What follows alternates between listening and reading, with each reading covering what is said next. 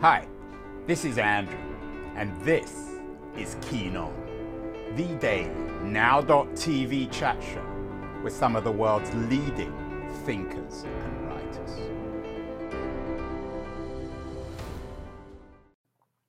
Hello, everybody. It's October the 15th.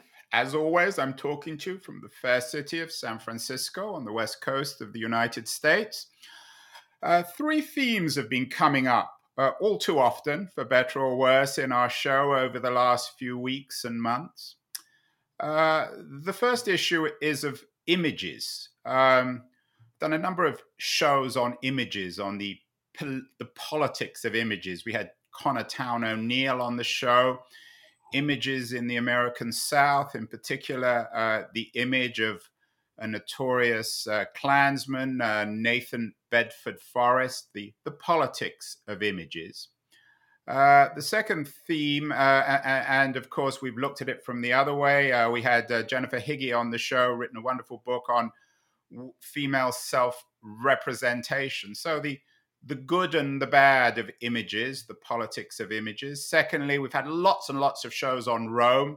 We had Ed Watts, a distinguished classicist, on the the dangers of thinking of ourselves perpetually um, in the rhetoric of decline and the decline of the Roman Empire. Uh, and thirdly, we've talked about power a lot, how power is changing, how we need to represent power. We had the uh, the, the, the the Harvard professor Julie uh, Battilana, the French the the um, the French thinker on how to, if you like, democratize power. So, images power, and Rome. And I'm thrilled today that they all come together in a wonderful new book by one of the world's leading classicists and thinkers, both on images, power, and of course, Rome. Uh, Mary Beard, she has a new book out, 12 Caesars. Uh, and I'm thrilled, honored that she's talking to us from her home in uh, Cambridge, UK. Uh, uh, Mary, uh, thank you so much for, for being on the show. Uh, the, the subtitle of your new book, 12 Caesars, is The Images of Power from the Ancient World to the Modern. Mary, what exactly is an image of power? well, that was one thing I struggled with when I was writing the book.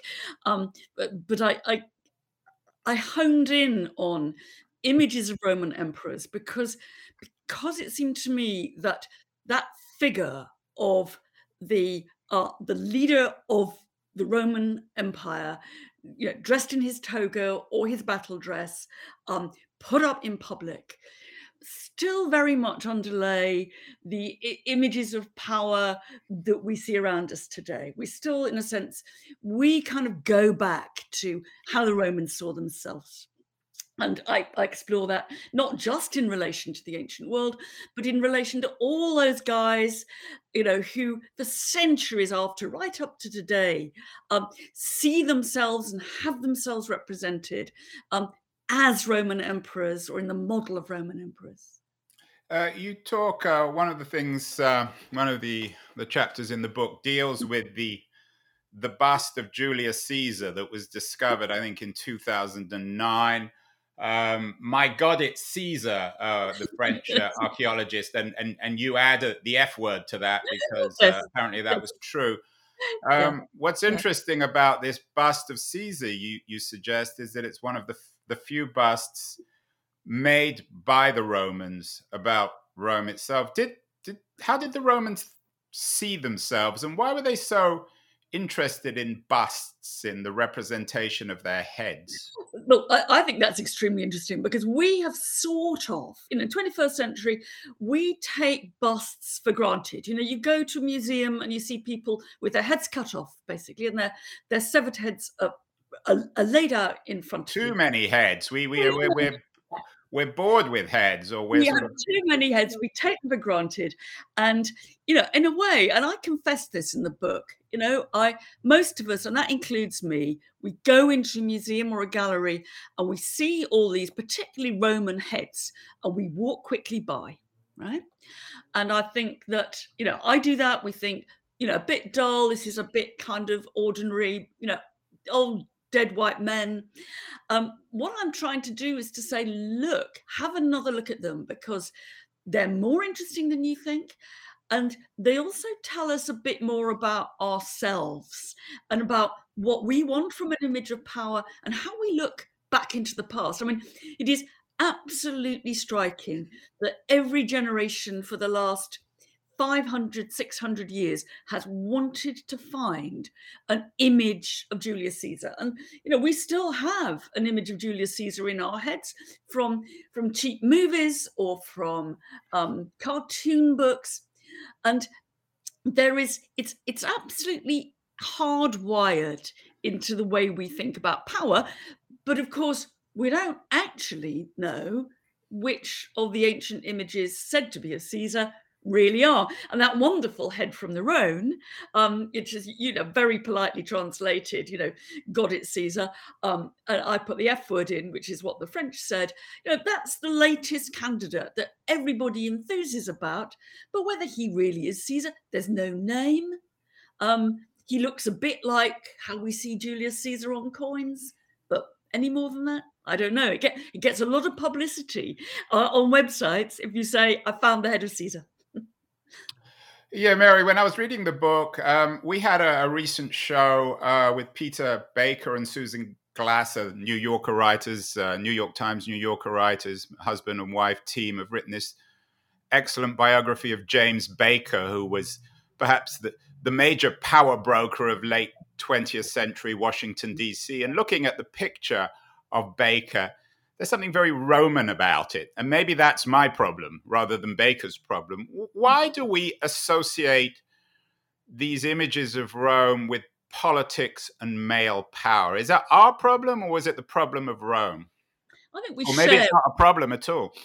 I, I, think it's a bit of a problem, and you know, and I do try very hard um, to find some images of, of, women and by women, um, but uh, it, there is a sense in which the this array of images that even if we can't identify the individual emperor we sort of we we know what's being talked about here. It is it is a kind of it's a, a ready-made oven ready image of what a powerful man looks like.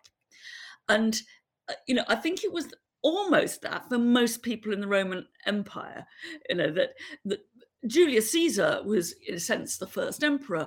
He really revolutionized how people saw um, uh, men of men of power, um, and that continued for hundreds of years. And in a way, it's continued for two thousand years.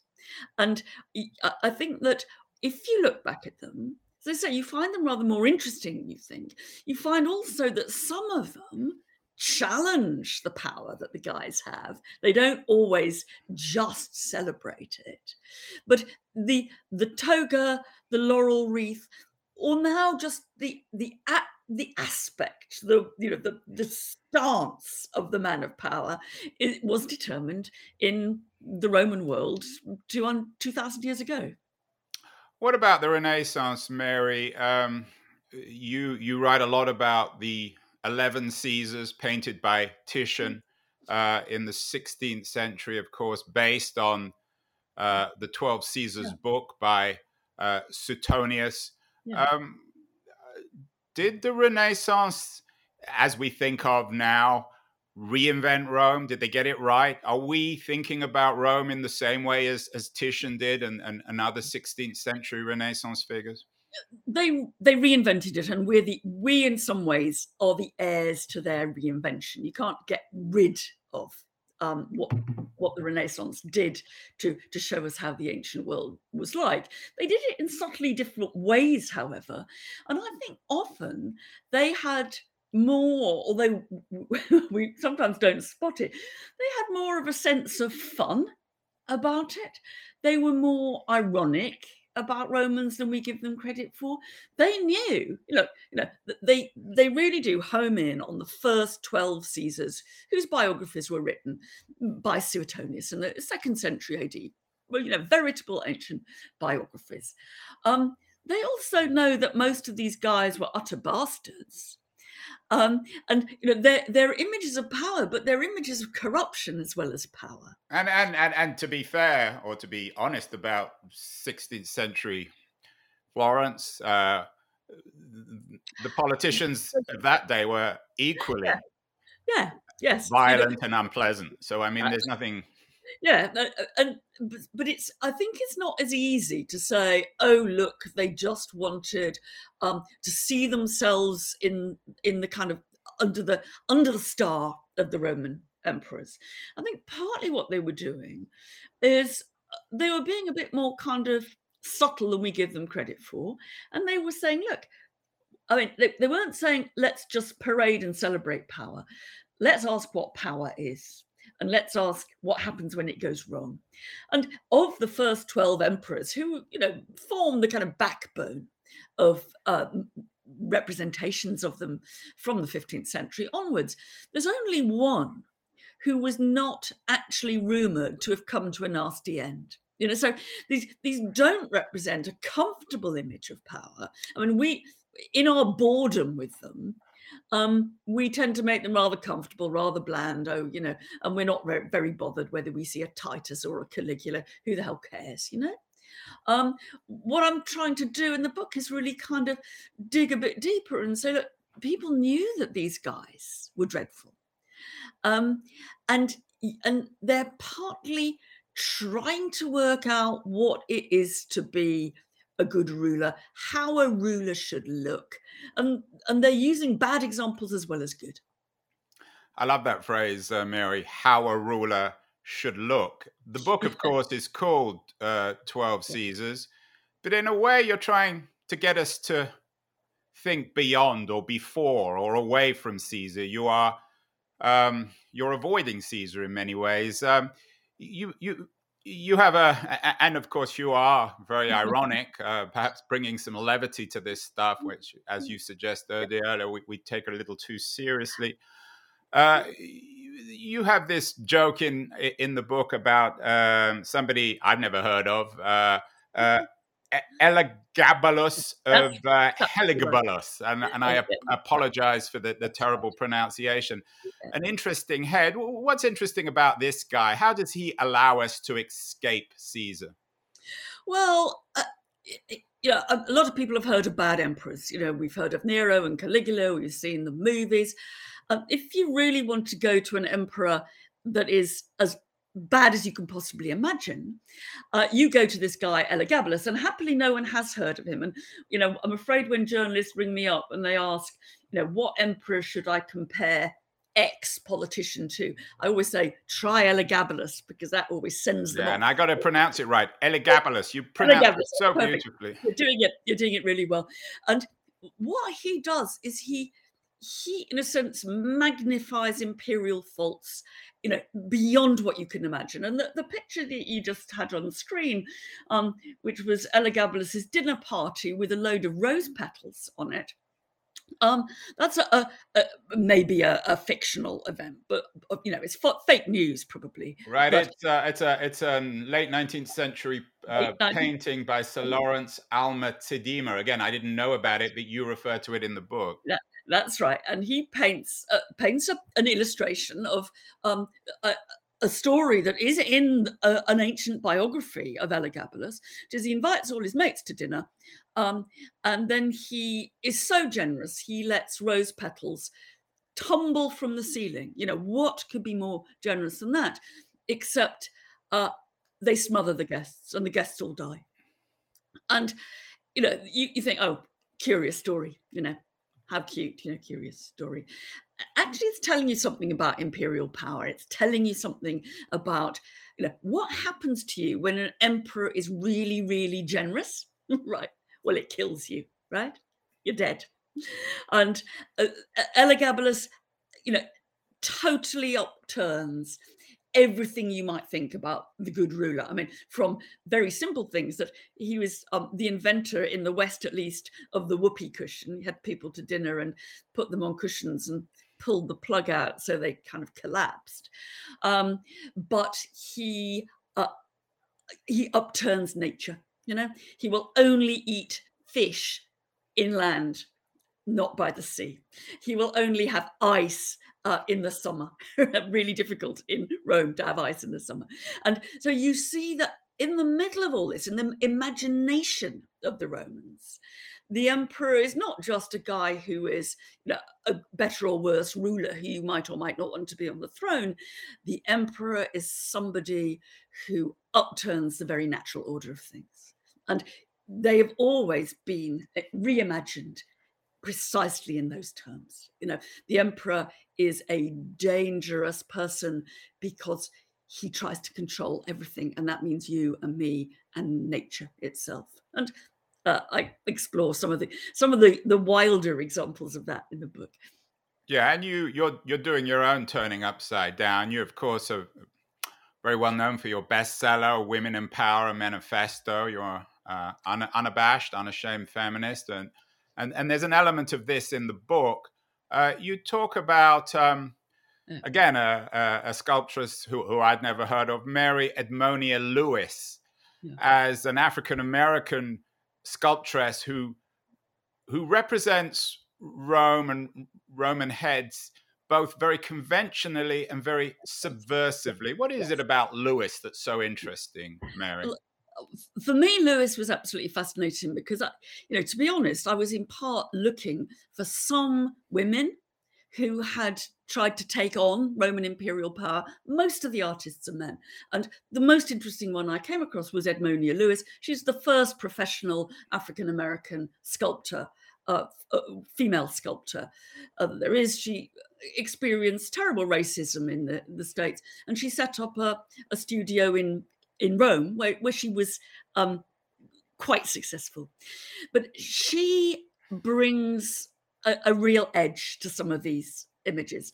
Um, one of her most famous statues is a statue of the dying Cleopatra, um, who, okay, isn't an you know isn't an emperor or an empress, but was the mistress of um, Julius Caesar for a time.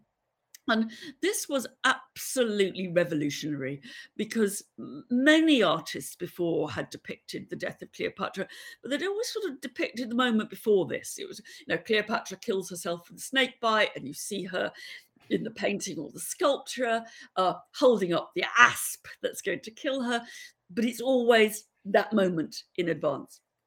Lewis is the first person, as far as I know, to show you the dyingness, the very dyingness of Cleopatra. And it, it, was controversial at the time. It then got lost. It for, for many decades, it was in Chicago, being used as a, a as to mark the grave of a of a racehorse, actually, until it was found again and put in the Smithsonian.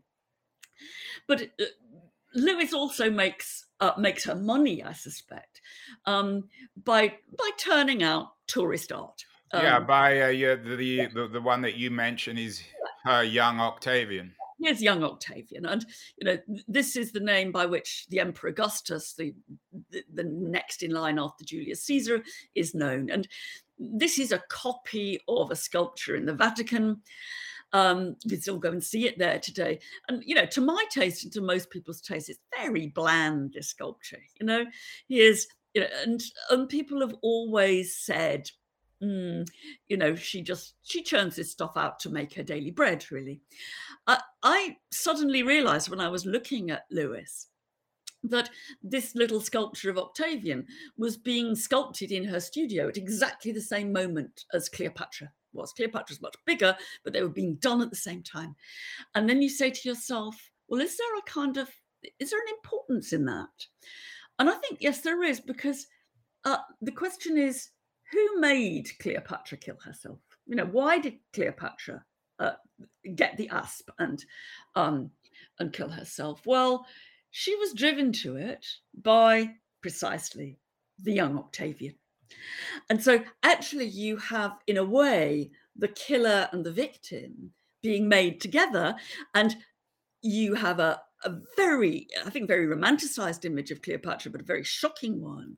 And then you have this little boy, you know, who's still almost a teenager. Butter wouldn't melt in his mouth. Um, and yet he's a villain, you know. So that bland, uh, uh utterly kind of apparently naive boy that you see there. That's the face of Roman power. And that's the face of the man who's going to make sure that Cleopatra ends up dead. So, you know, there's a nice and really interesting and original vision there, I think, that you find um, with Edmonia Lewis, ex- extraordinary sculptor. Uh, Mary, some people suggest we're returning to Rome. We're certainly returning to the strong man. Uh, I don't know if you're mm-hmm. familiar with this book. Ruth Ben Ghiat's written a mm-hmm. wonderful book called Strong Men. She was on the show recently, tracing the Trumps and the Berlusconis and the Erdogans and the Putins back to Mussolini and Italian mm-hmm. fascism. Uh, she has this wonderful quote in the book. One thing was certain once Mussolini entered your life and your vagina, you were never free of him again. Right. Um, no.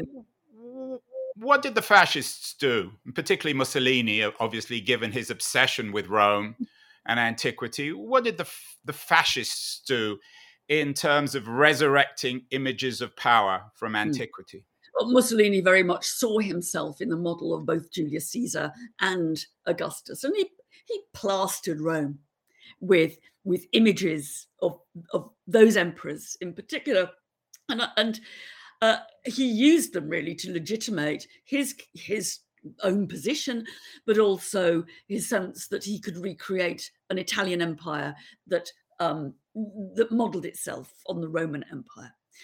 Um, I, I, think that that for us it it it very much kind of fixed um, Roman imperial power and the images of Roman emperors into that sort of hardline fascist um, tradition.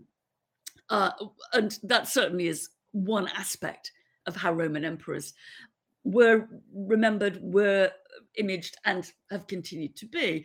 I think it's tended to blind us a bit to the more subversive sides of Roman emperors, to the funny sides of Roman emperors, and to artists who kind of took pot shots at, um, you know, the sheer kind of casual nastiness of them. You know, some of the some of the most memorable images from the Renaissance uh, of of Domitian. You know, not terribly well known emperor, but uh, who was assassinated in 96.